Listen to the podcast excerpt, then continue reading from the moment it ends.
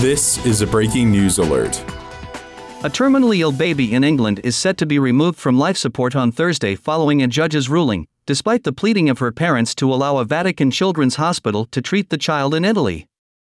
Indi Gregory, born in February, suffers from a rare degenerative mitochondrial disease and has been receiving life-sustaining treatment on a ventilator at the Queen's Medical Center in Nottingham, England. Gregory's parents have repeatedly appealed to take her to Rome for treatment after England's High Court ruled that it was in the child's best interests to be taken off life support.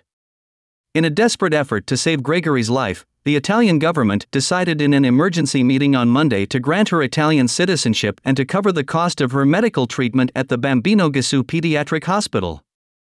The Bambino Gesù, which is run by the Vatican, has offered to treat other terminally ill British infants in the past, such as Alfie Evans in two thousand eighteen and Charlie Gard in two thousand seventeen, both of whom were ultimately denied the chance to travel to Italy by U K courts and died days after being removed from life support.